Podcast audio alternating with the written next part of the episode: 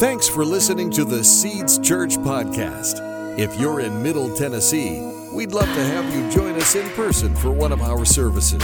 Check out seedschurchtn.com for times and locations.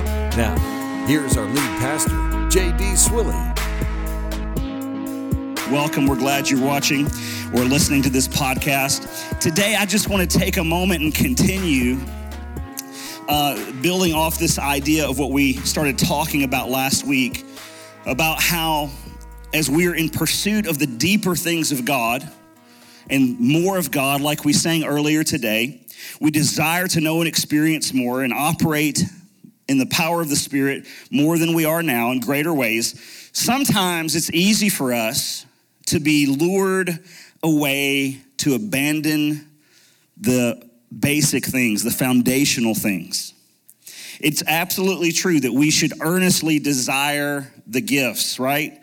That's what the Apostle Paul said. We should want more of the things of God, but we should also never uh, give into any temptation to think that the basics are no longer valuable, right? That we've outgrown them. I like this old saying, you know, dance with the one who brought you, right? Or if you if you say it the way that it's really supposed to be said, the way I heard it growing up is a dance with the one that brung you, right? Which means like, uh, don't abandon, you know, like there's some, some things that are, are basic. We don't just walk away from them, right? They're the things that got us to where we are now. And so if you do abandon them, some of these basic things, then you can become weak in some areas of your life. If you become out of habit and out of practice and out of rhythm of some things, you're going to either keep yourself from being effective in the kingdom of God or you're going to place yourself in the position where the enemy will make you ineffectual. So last week we talked about the basic truth of how we need each other. Everybody say that. We need each other. Now, when I say we need each other, what I really mean also is, is that we need the church because we, the people, are the church, right? So when I say we need each other, it means we need the church. This is God's plan for every person, is to be part of a life giving church. Why do we need the church? Because it helps me grow spiritually, right? This is what we talked about. It helps me become a disciple of Jesus. And growing spiritually or being a disciple means that I'm not just learning about Jesus, but I'm becoming like Jesus, right? And, and a spiritual family, a church family, is required in order to grow spiritually and be like Jesus. You can hear great teaching and preaching, you can hear that anywhere. Podcasts, YouTube, read a book, hear something on the radio. But that's just learning information. It's in the context of community, is where we put it to practice, and we've got to have that. The reason that you hear us constantly talking about life groups is because, again, like I said, you don't just become like God or become like Jesus by hearing teaching. You learn it, hopefully, you're motivated, the light bulb comes on, but you, in community, is where you learn to live out what you've been taught. So you need a family. It's why we have life, groups, it's why you need people around you to help you grow, and vice versa. It's not just about your growth, but it's also what you can help someone else grow as well, right? So the church helps me grow spiritually and become like Jesus. Today, I just want to harp on another one of these basic things that we don't need to abandon the idea, the principle. And it's the very heart and the very core of this church. And that's this this church, or the church in general, really, helps me discover and live out my purpose. The church helps me discover and live out my purpose. And, you think, well, again, JD, I know that. That's great. I understand most of you know that. But we need to be reminded we cannot abandon these basic things. If we think of our spiritual life as a journey, first we come to God, then we join the family. And then this family helps me grow spiritually. And the next step is for us, in the context of community, in the context of God's word, in the context of worship and prayer, is to explore and discover how you're designed and what your purpose is. See, God didn't just save you from sin and death and hell and the grave just so that you could take the reins from there. It's like, all right, well, I prayed the prayer, called upon Jesus. I believe that God raised him from the dead. All right, I got it from here. Thanks, God. Cool. I'm gonna go live my life now. I'm not gonna go out and, like, you know, live a, a heathenistic life or anything like that, but I'm gonna go do my own thing. That's not how it works. He saved you so now that you can actually do what He designed you for from the very beginning, all along. We can say it this way God didn't just save you from something, He saved you for something, right? If you read through the Bible, you see this pattern over and over and over again. When God intervenes in someone's life, He's isn't just saving someone from something, He's saving them for something. Genesis chapter 37 through 50 tells the story of Joseph. Joseph is betrayed by his brothers. He's sold into slavery. He's falsely accused of rape. He ends up in prison in Egypt. He hits rock bottom. But miraculously, God delivers him out of prison. Praise God. But he doesn't just do it for Joseph's sake. God did it because he had a purpose and he had an assignment for Joseph. God raised Joseph up to be the prime minister of Egypt so that he could have the influence and the power to prepare the nation and the entire region for the famine that was coming. And God used Joseph to save millions of people's lives from dying of starvation, including his own family that he was estranged with, but then he came into reconciliation with. God didn't just save Joseph from something, he saved Joseph for something. I see another example of this in Isaiah chapter 6. Isaiah writes about an encounter that he has with God. And in verse 1, this is going to be up here on the screen, but if you want to look at it your own Bible, uh, feel free to do that. Isaiah chapter 6, verse 1 says, It was in the year King Uzziah died that I saw the Lord. He was sitting on a lofty throne, and the train of his robe filled the temple. Attending him were mighty seraphim, each having six wings. With two wings they covered their face, with two they covered their feet, with two they flew. They were calling out to each other Holy, holy, holy is the Lord of heaven's armies. The whole earth is filled with his glory. Their voices shook the temple to its foundations, and the entire building was filled with smoke. I can't think of a more significant experience you could have than that right there, right? I mean, Isaiah has a vision of God, and then this is his reaction right here in verse 5. He said, It's all over. I've seen the holy God.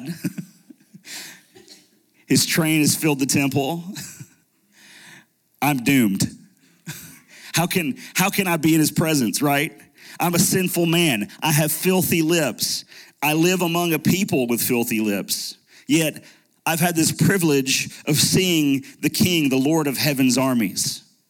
But how, how am I even just getting the privilege to see this right now? I don't deserve this. I mean, if you put yourself in his shoes for a second, this is 700 years before Jesus shows up on the scene. Isaiah's relationship with God is based on, on, a, on a covenantal system that you and I have never had to like abide by or live by. It's an old covenant, right? Uh, uh, it's an old way of being reconciled to God. And they are constant, these people are constantly living with a sin consciousness instead of a consciousness of the grace of God. Why? Because Jesus hadn't come yet, right? He hadn't brought the new way of reconciliation to God that we get to partake in. So if you were to have this vision of God during this time period, how would you react?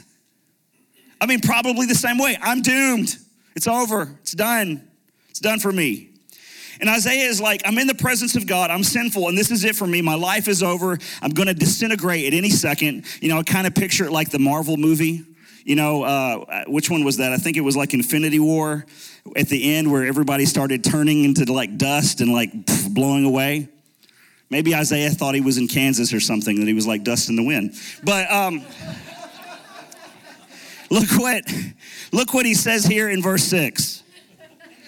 He says this. He says, Then one of the seraphim flew to me with a burning coal that he had taken from the altar with a pair of tongs. He touched my lips with it and said, See, this coal has touched your lips. Now your guilt is removed and your sins are forgiven. What's this a picture of? Well, most simply put, it's a picture of grace. Maybe you're here today. Maybe you're carrying a lot of baggage. Maybe you feel like Isaiah I'm doomed. I should disintegrate at any moment. Maybe your past keeps reoccurring in your future. Maybe you're in bondage to some kind of addiction or secret or whatever it is. Maybe your life is pretty mild, but you still like you you have this realization of I need grace. Notice in this passage that Isaiah didn't do anything to get the grace. He wasn't the one that went over to the altar and grabbed the burning coal.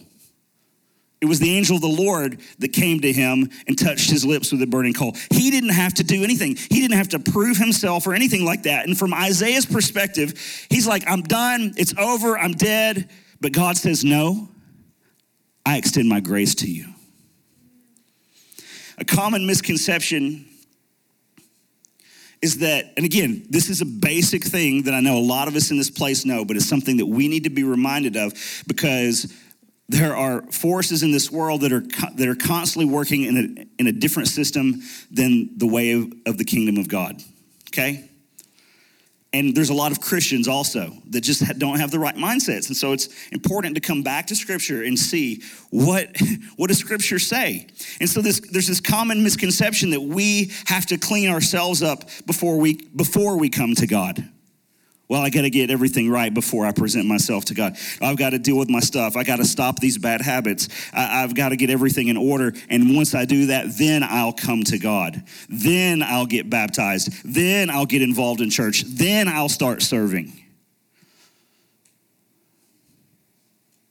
You can never get yourself cleaned up enough to meet God's standard.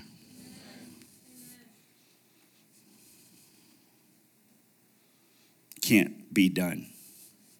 Otherwise, Jesus came for nothing. If I could do this on my own, then Jesus wasted his time. But none of us can do it on our own. The amazing new way that God put things into order so that we could offer ourselves to him is through Jesus and what he accomplished. So now we can come to God and say, I offer you, God, all of me. Even the ugly parts, even the terrible things that I've done, even the terrible things that have happened to me.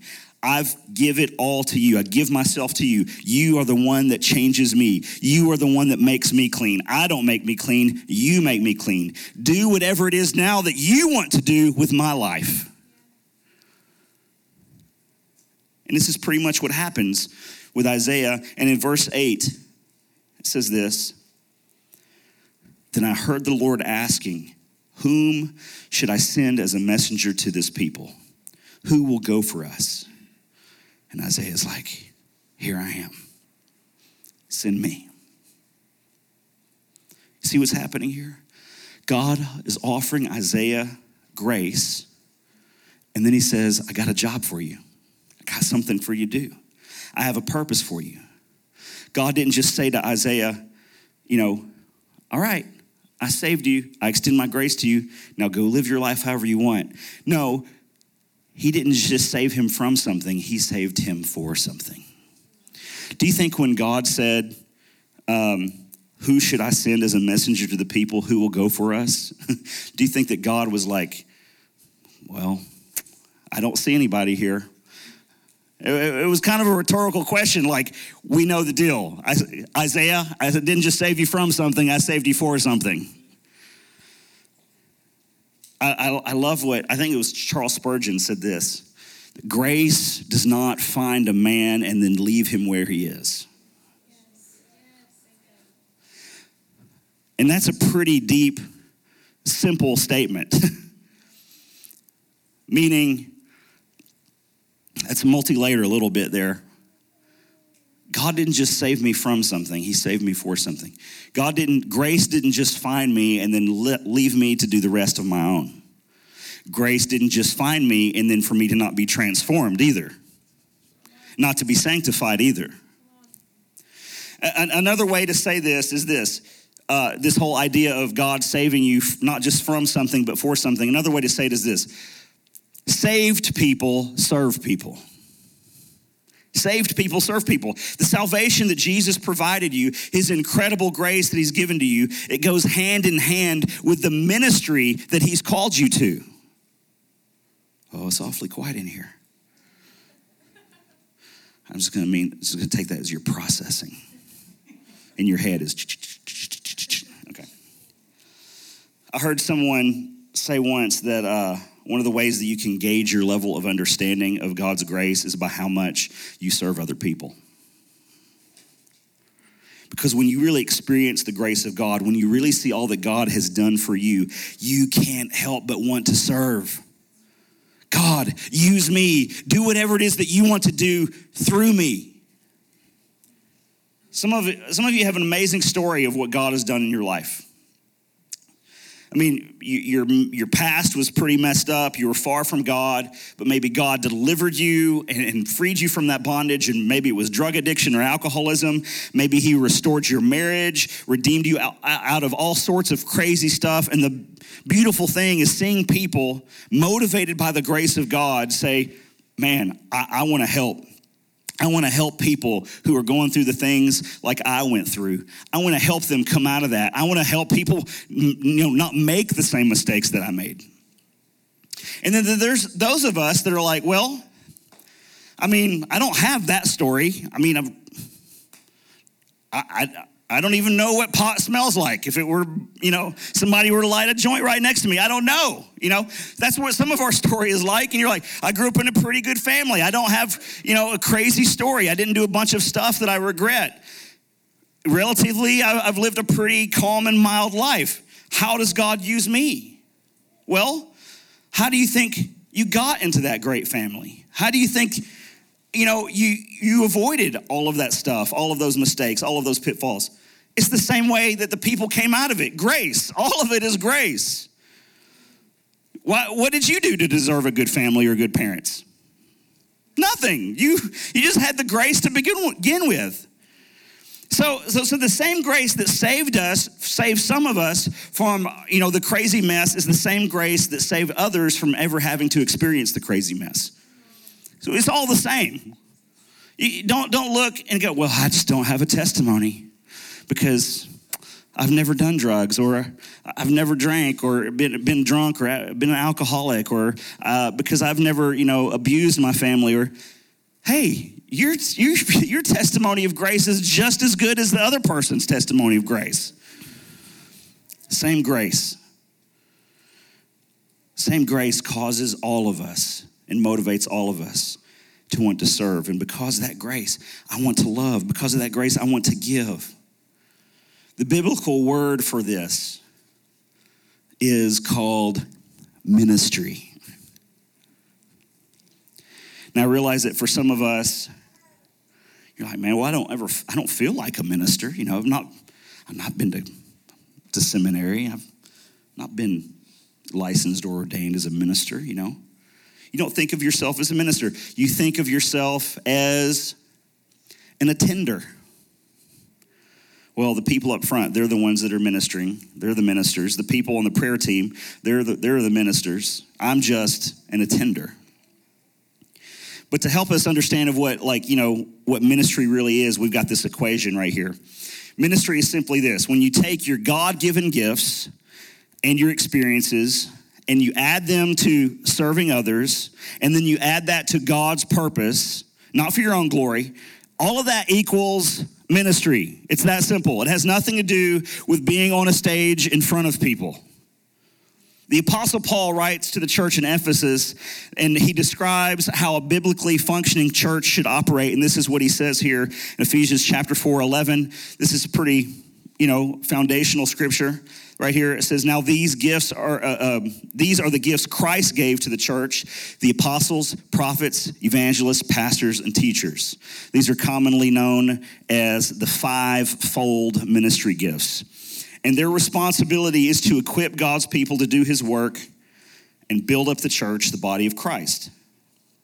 Now, we could go into a whole teaching series just and, and break down the roles of the apostles, prophets, evangelists, pastors, and teachers, but we don't have time for that today.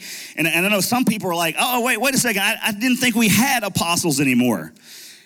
Uh, and, and, if you noticed, um, on the screen here behind me a few moments ago, when Bar- Barnabas was up there, our missionary in Nigeria, it, it, the title, his title said Apostle Barnabas. You're like, I didn't think we had apostles anymore. No, we do.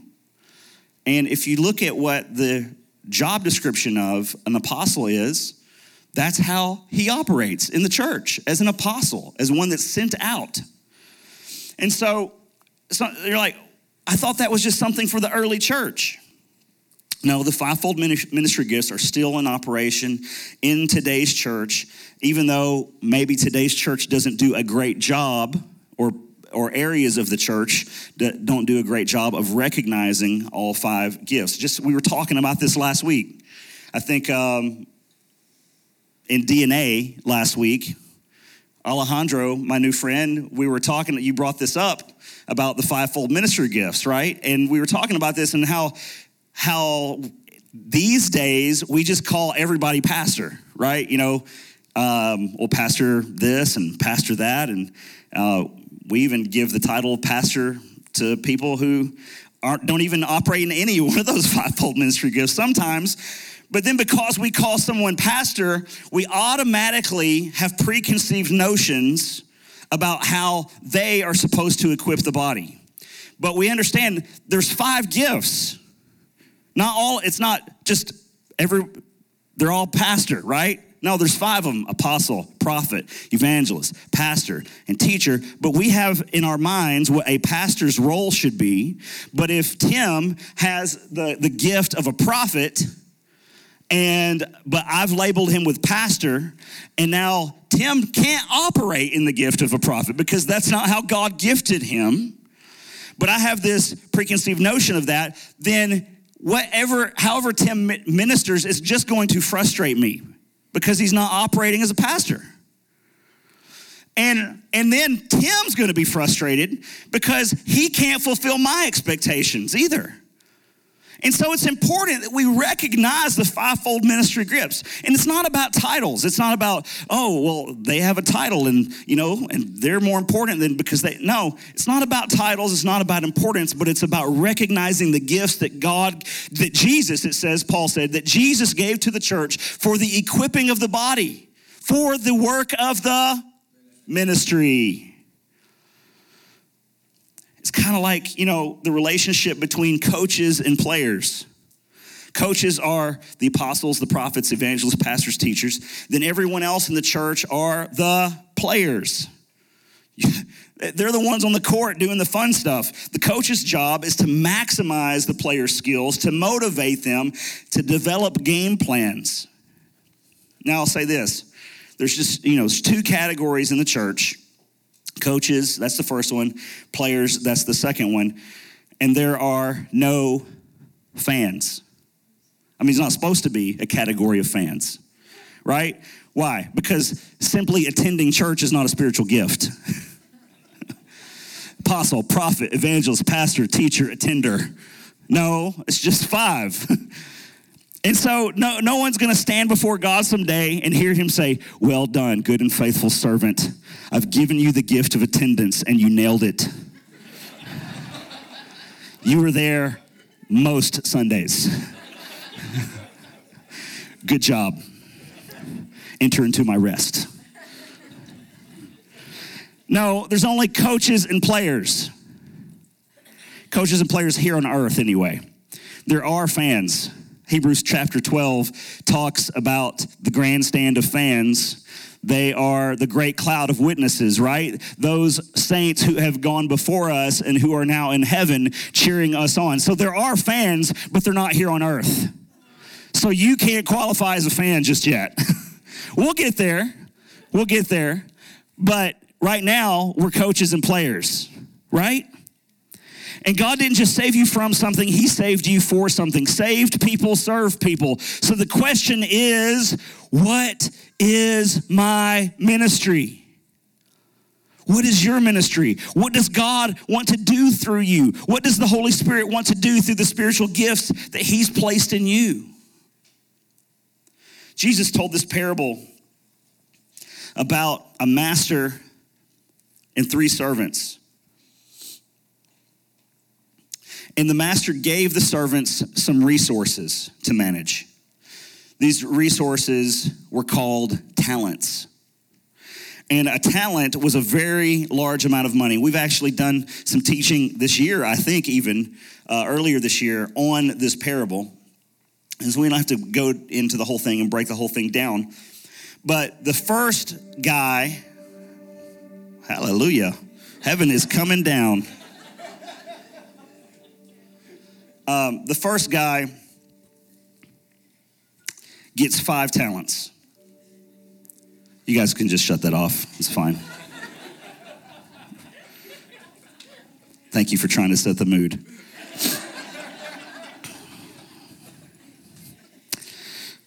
Holy Spirit, you got this one without our help. The first guy got five talents, the first, the servant.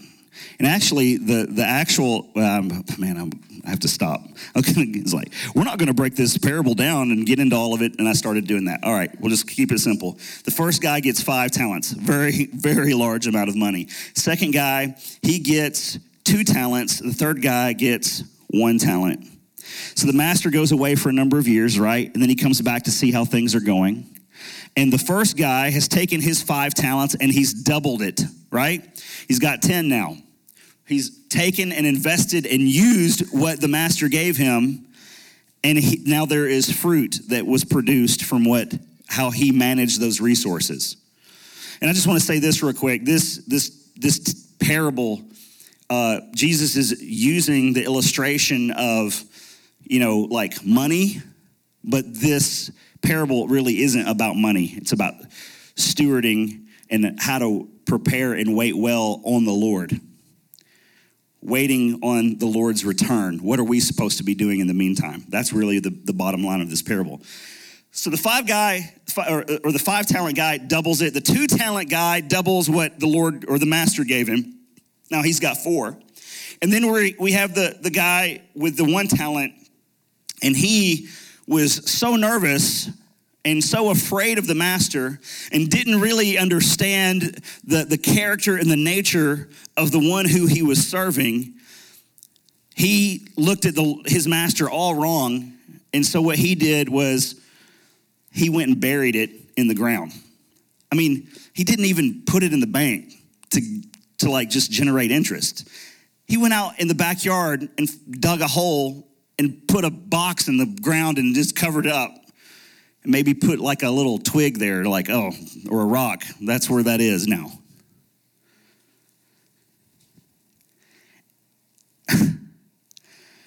That's not why the master gave him the money, the talent, the resource. If, if the master wanted nothing to be done with what he gave, he would have just kept it himself.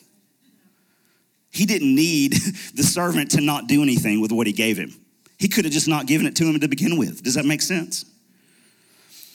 And so when the master finds out how this guy managed what he gave him, it wasn't pretty. You can read the whole thing in Matthew 25. But I want to not be like the guy number three. I don't want to be like the one talent servant and say, Well, I did nothing with the gifts that you gave me, Lord. God, I know that you didn't just save me from something, but you saved me for something, but I didn't explore what that was. I didn't do anything with that. So, what's your ministry? God, out of his rich grace, wants to do something significant through you in a way that makes you come alive like you've never thought possible. And I want to say this some days, there are some days of following the Lord and being obedient to God that are just like, all right, well, this is it. I'm just, I'm showing up and I'm going to do what I got to do. And the, the heavens don't split open and there's no beams of light shining down and you don't get any goosebumps. There are lots of days like that, but there are some moments where you take those steps of obedience and you take the, the resources and the gifts that God's given you and you put them into practice and you start to see evidence and you start to see fruit and something starts stirring on the inside of you and something starts coming alive on the inside of you. You're like, oh man, this is scratching an itch I almost didn't know I had. I, this, is, this feels like maybe I was created to do this. And if you've never felt that way, I want to encourage you take some steps Explore, figure it out.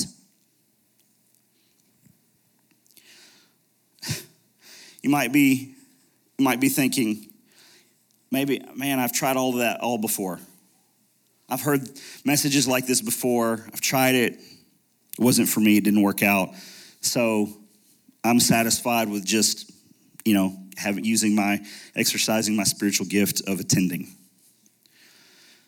I want to tell you don't give up. Friday night, I was at a football game. Actually, the, the word is getting around that I was at this football game. I must have been loud and shouting. Casey Reynolds came up to me earlier today, and uh, he's like, Wow, so you're pretty competitive, huh? The Gillilands were there.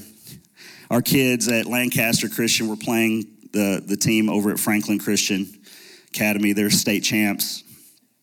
We had the home game, home field advantage, and um, kind of a, a real tough game, neck and neck.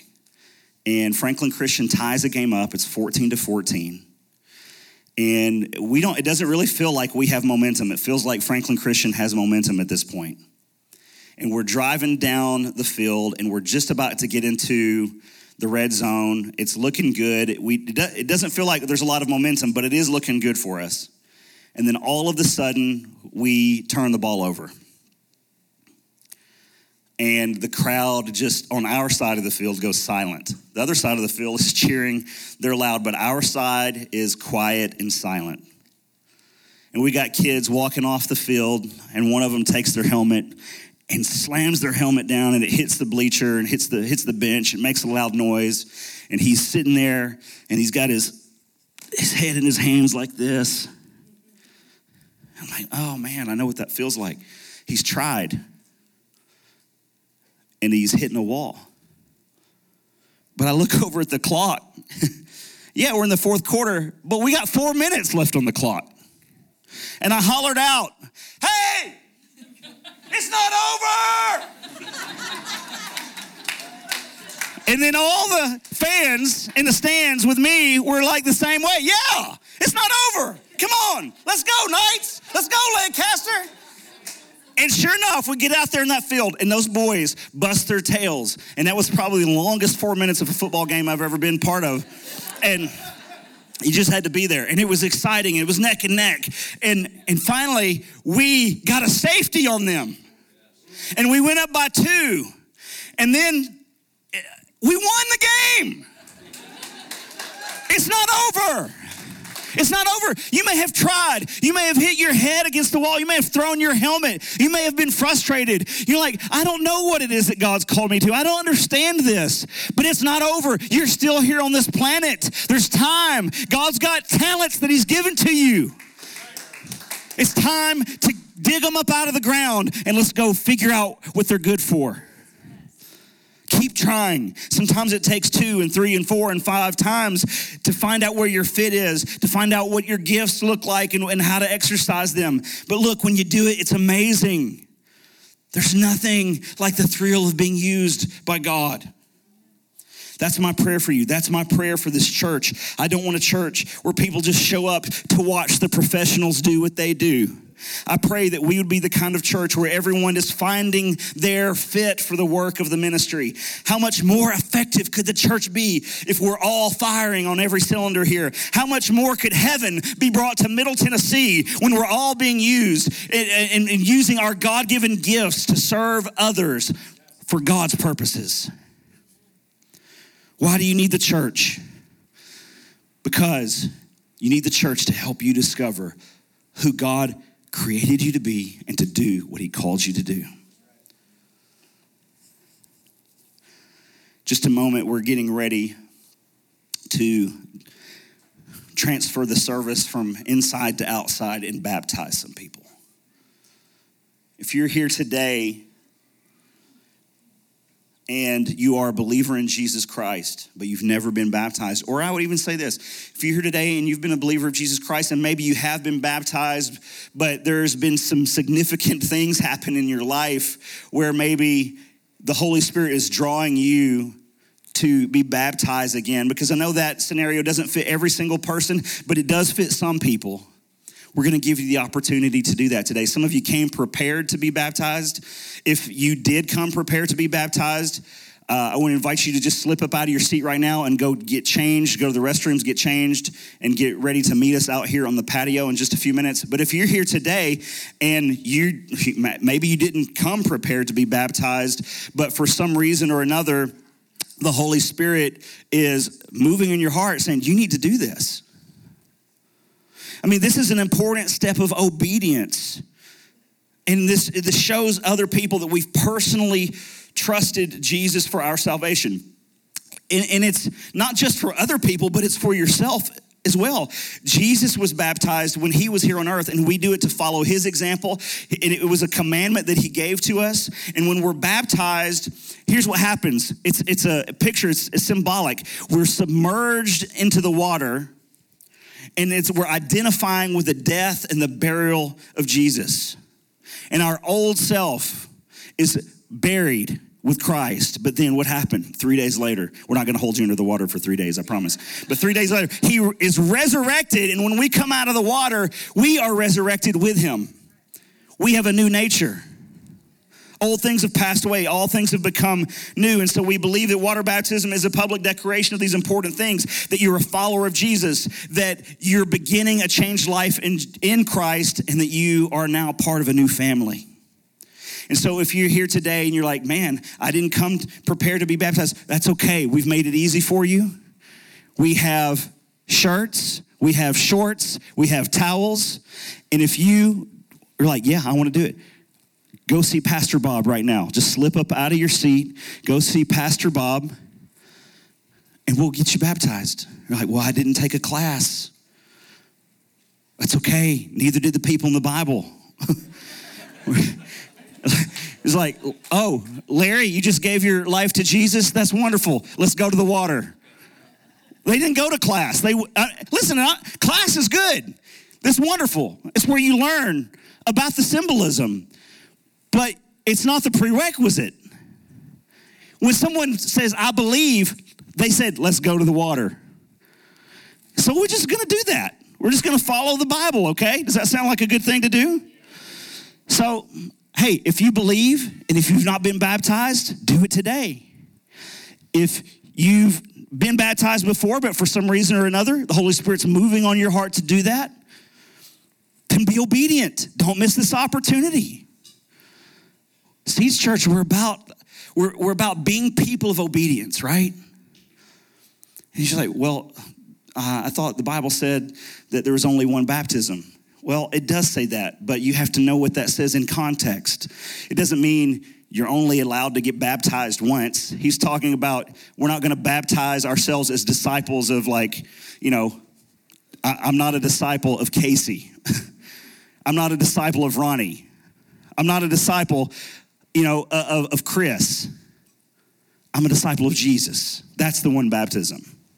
So it's not about, well, you can't get baptized more than once. That's not what it meant. It means, oh, I'm just a disciple of Jesus. That's the one baptism. So again, if that's you, I know some people have already started head that way. Go out, see Pastor Bob. He's right there out in the foyer right there. But would you guys stand with me? We're going to pray. it's not over. Amen. And I just want to say, all, all of us here that have been exercising gifts of the Spirit that God has given to us, good job. But guess what? There's more. There's more. We don't abandon the basics, or and we don't just only do the basics. There's more. We des- earnestly desire the gifts, is what Paul said. Let's pray. Heavenly Father, thank you for giving us grace, like you showed to Isaiah. And he didn't do anything to deserve it, but you extended it to him and you extended it to us through Jesus and what he accomplished. Thank you for the spiritual gifts that you've given to every single believer. God, some of us, we may not know what those gifts are, but you have given them to us. And so we just start now in the place of thankfulness and gratitude, and we thank you for them. And thank you for gifting to us who are those fivefold ministry gifts in the church, God. To help equip us, to help us discover what those spiritual gifts are, to help us put them into practice. Holy Spirit, help us see what you see. Help us come alive in you as we explore and activate the gifts that you've given us. God, we're doing all of this not so that we can just pat each other on the back and say, Look at what you did, great job, but we're doing it to build your kingdom. To, it, Jesus, you instructed us to pray that your kingdom would come from heaven to earth. So, God, as we pray that, align our hearts with your heart. Help us discover the gifts that you've called us or that you've given to us and you've called us to exercise so that we can establish your kingdom here on earth, God. So that he, Middle Tennessee can look a little bit more like heaven tomorrow, and even a little bit more the next day, and even more the day after that, because you're working through your people. God, encourage us right now as we look around the world and we see how it, things can are, are seemingly becoming and growing dark. I thank you that the light shines even brighter. And it shines through your people. People like us right here at Seeds Church. People like at other great life giving churches all over this area, God. We pray that we would all link arms and work together to establish your kingdom that your kingdom truly would come from heaven to earth. And God, we want to not bury our talents, we want to use them. I pray right now, speak to your people right now, God. Move upon their hearts right now, God, of how they're supposed to exercise their gifts or how to explore what their gifts even are. We pray this in the name of Jesus. Everybody said, Amen. Amen. Thanks for listening. Stay connected with us at seedschurchtn.com and on social media. Our mission at Seeds Church is to help people discover who God created them to be and equip them to do what He called them to do. One of the easiest ways you can help us accomplish our mission is by simply sharing this podcast. You can do so by subscribing, leaving a review on iTunes, or sharing it with your friends on Facebook. Thanks again for listening. We hope to see you soon.